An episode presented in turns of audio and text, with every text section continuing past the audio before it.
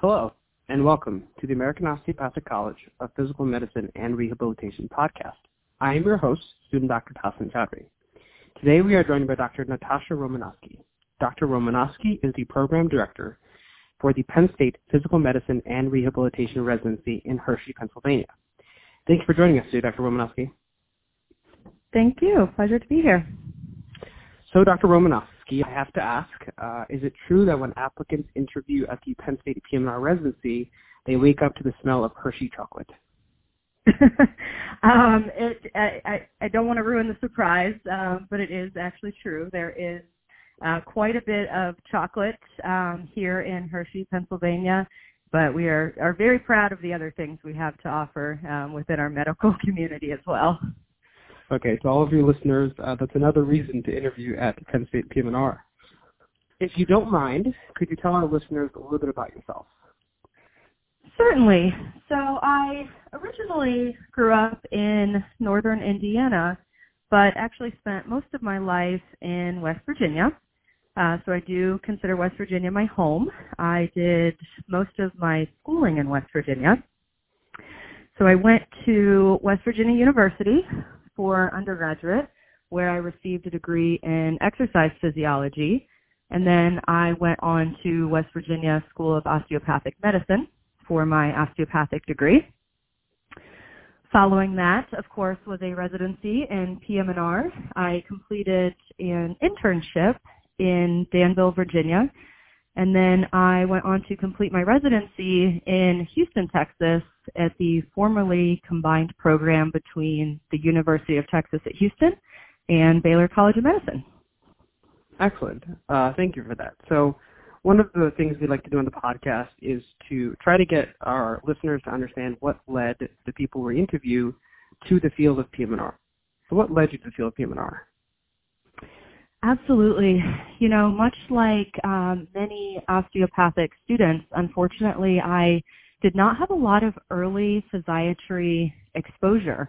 Um, with my background in exercise physiology, I'd always had that passion and that interest in really trying to look at functional anatomy, kinesiology, um, and of course that human uh, connection that we all that we all look for in medicine. Um, ironically, it was toward the end of my third year um, where I still was trying to figure out what I wanted to specialize in, and I happened to run across the AOC PM&R uh, conference, and so I had a a friend of mine who invited me to attend, and so I you know I have to give all the credit to uh, the AOC PM&R for really opening my eyes to physiatry um, it was one of those situations, much like uh, probably much of our our listeners here, who, you know, when you find PM&R, it just fits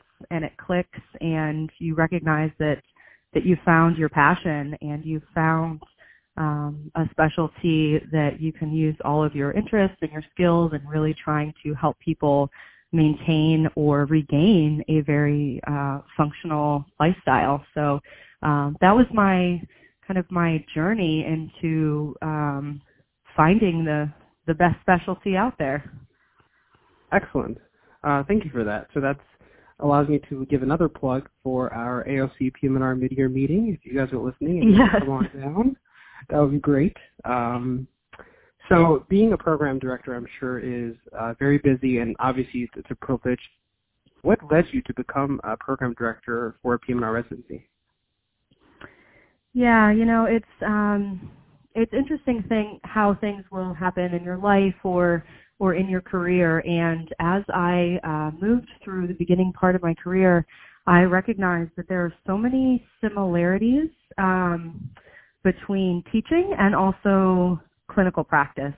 Um, you know, in our in our practice, especially as physiatrists, we are essentially trying to help a person reach their maximal potential. Um, and I really correlate that with teaching and with training residents. Um, and once I could, I could see the similarities there. It was really, uh, it was really a no-brainer. Something that I really found a passion for uh, with a residency program is I could use those same skills to then try to allow and assist residents to gain their maximal um, potential. So, you know, it's it's a it's a really it's a fun experience. Um, you're right. It's it's a lot of work, um, but in all of the all of the best ways to um, be able to help create some really wonderful physiatrists in the field. Awesome. So, uh, other than waking up to the smell of Hershey chocolate, what else brought you to the Penn State PM&R residency? Well, the chocolate, sure. um, that that was uh, that was definitely a plus for for the region.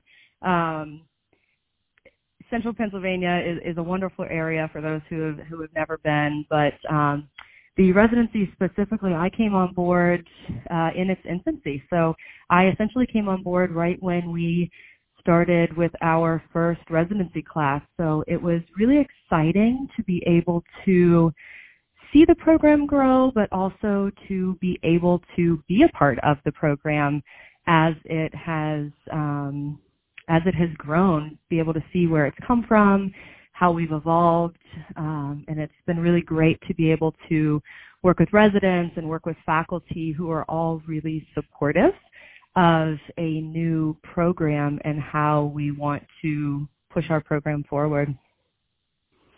So as program director, you're kind of captain of the ship. So what visions do you have for the Penn State PM&R program in the short and long run? Yeah, yeah, great question. Um, you know, I think there's a lot of a lot of different things that we're looking to do in in the coming years. Um, we're still relatively new. We've graduated two classes uh, to date. Um, very proud of our residents who've been quite successful. Um, so many of our visions are anything from internally within our program, how can we structure our curriculum uh, to better meet the needs of our residents. Um, we all know that medicine and physiatry is really growing at a rapid pace, uh, which is really exciting. So really trying to incorporate the newest and the latest and the greatest um, different learning environments into our program. You know, and I think in the long run, really um, becoming a a program among among the rest uh, in the field um, from a national level, being able to be involved in national organizations, much like the AOC PM&R, and um, putting putting a president, presence out there, um, excuse me, for really uh, great physicians. That's awesome. Uh, and I'm sure having the Penn State name is probably pretty awesome as far as uh, building a, a legacy. It is, it is. Yes, we are. Penn State, of course. so uh, there's a lot of angst around the application process from a medical student mm-hmm. standpoint. Uh, could you tell us a little bit about the application screening process for Penn State specifically? Yeah, sure. You know, that's um, it, it's a tough it's a tough question. There's there are so many wonderful applicants applying to PM&R this year and and in years past, um, and it can be a pretty daunting experience, I think, for for applicants trying to trying to stand out um, and as far as the screening process, I would say there's really no specific um, process or you know one particular thing that that we look for in applicants, but really uh, we have a team of physicians who look through our our applications. Um, every year we wish that we could interview more than we do.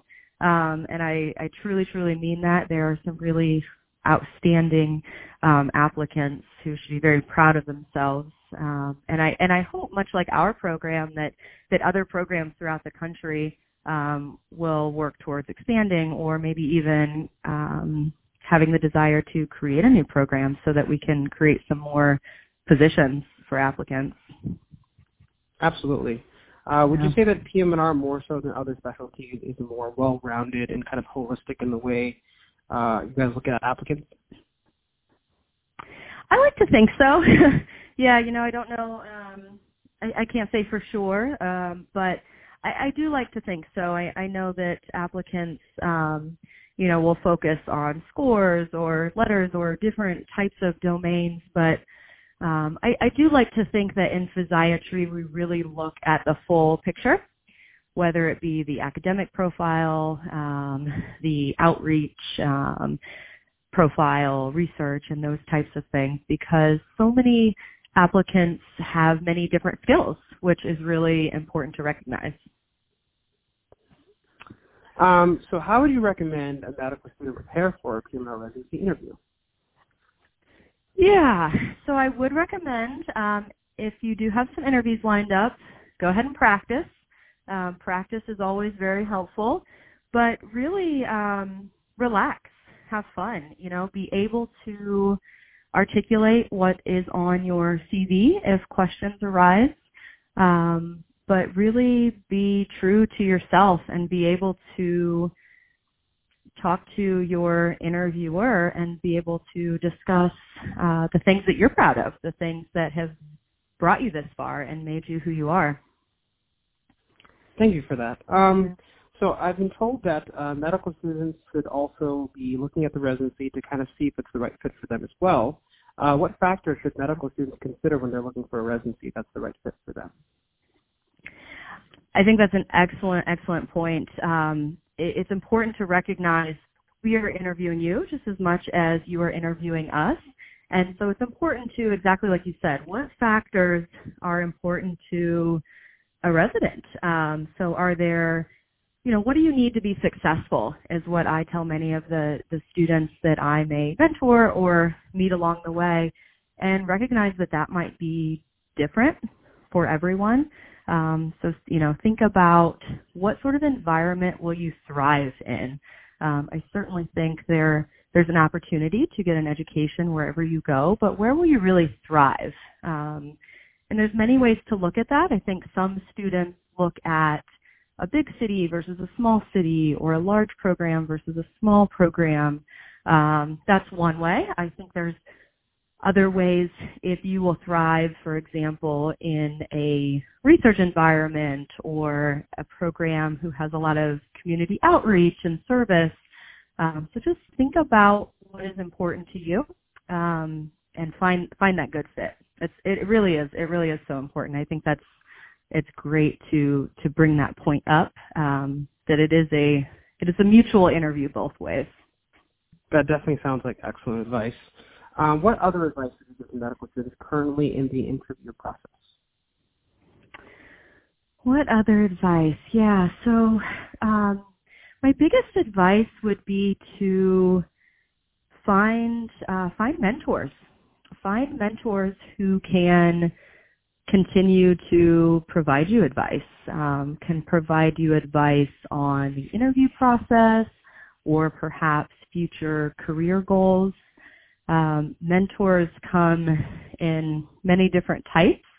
Uh, I think students often may feel that they need formal mentors, and I know there's some different mentorship programs available. Um, so I encourage students to seek those out. You know, find mentors that maybe are in programs outside of your own, so that you can get a little bit different uh, perspective. That sounds great. Um, so one of the other things we like to do on the podcast is we like to really get to know the people that we interview. So could you tell us about someone in your training who had an impact on you and why?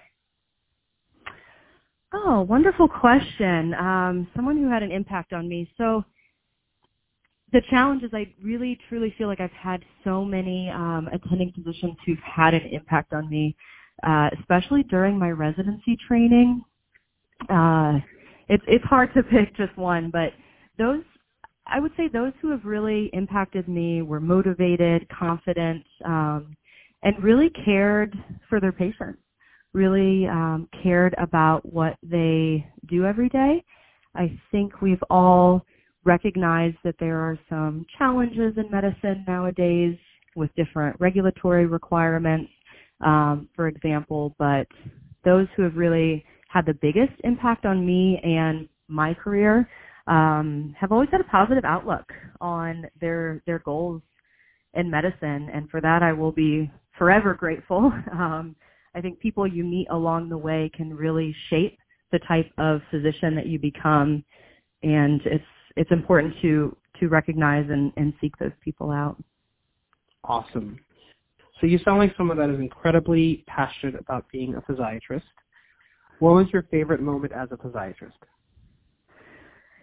So again, wow, yeah, these are these are tough questions to uh, to pick just um, one moment. Uh, you know, I think anytime that I can help a patient achieve a goal, it's incredibly rewarding. Um, I think that would probably be true for for most of the physiatrists out there. Um, yeah, so you know anything from young adult patients who've had traumatic injuries who I can get back to school or back to a hobby sport that they love um, is incredibly rewarding to me. Um, sometimes it may be an elderly patient who just you know wants to enjoy that cup of coffee on the porch in the morning and so those are maybe two examples of um, some patient experiences that I've had um, that have probably been some of my some of my favorite moments. That's great. And uh, any parting words of wisdom for our listeners? Sure, sure. You know, um, medicine is a great field. Physiatry is a wonderful field, and I, I would just say if you take good care of your patients and you take good care of yourself as well, um, you're sure to have a very successful career. Thank you for that. So thank you for joining us, Dr. Romanowski. Thank you to all of our listeners for tuning in. This is your host, student Dr. Tassin Chowdhury. You have just listened to an episode of the American Osteopathic College, a physical medicine and rehabilitation podcast. Take care and have a great day.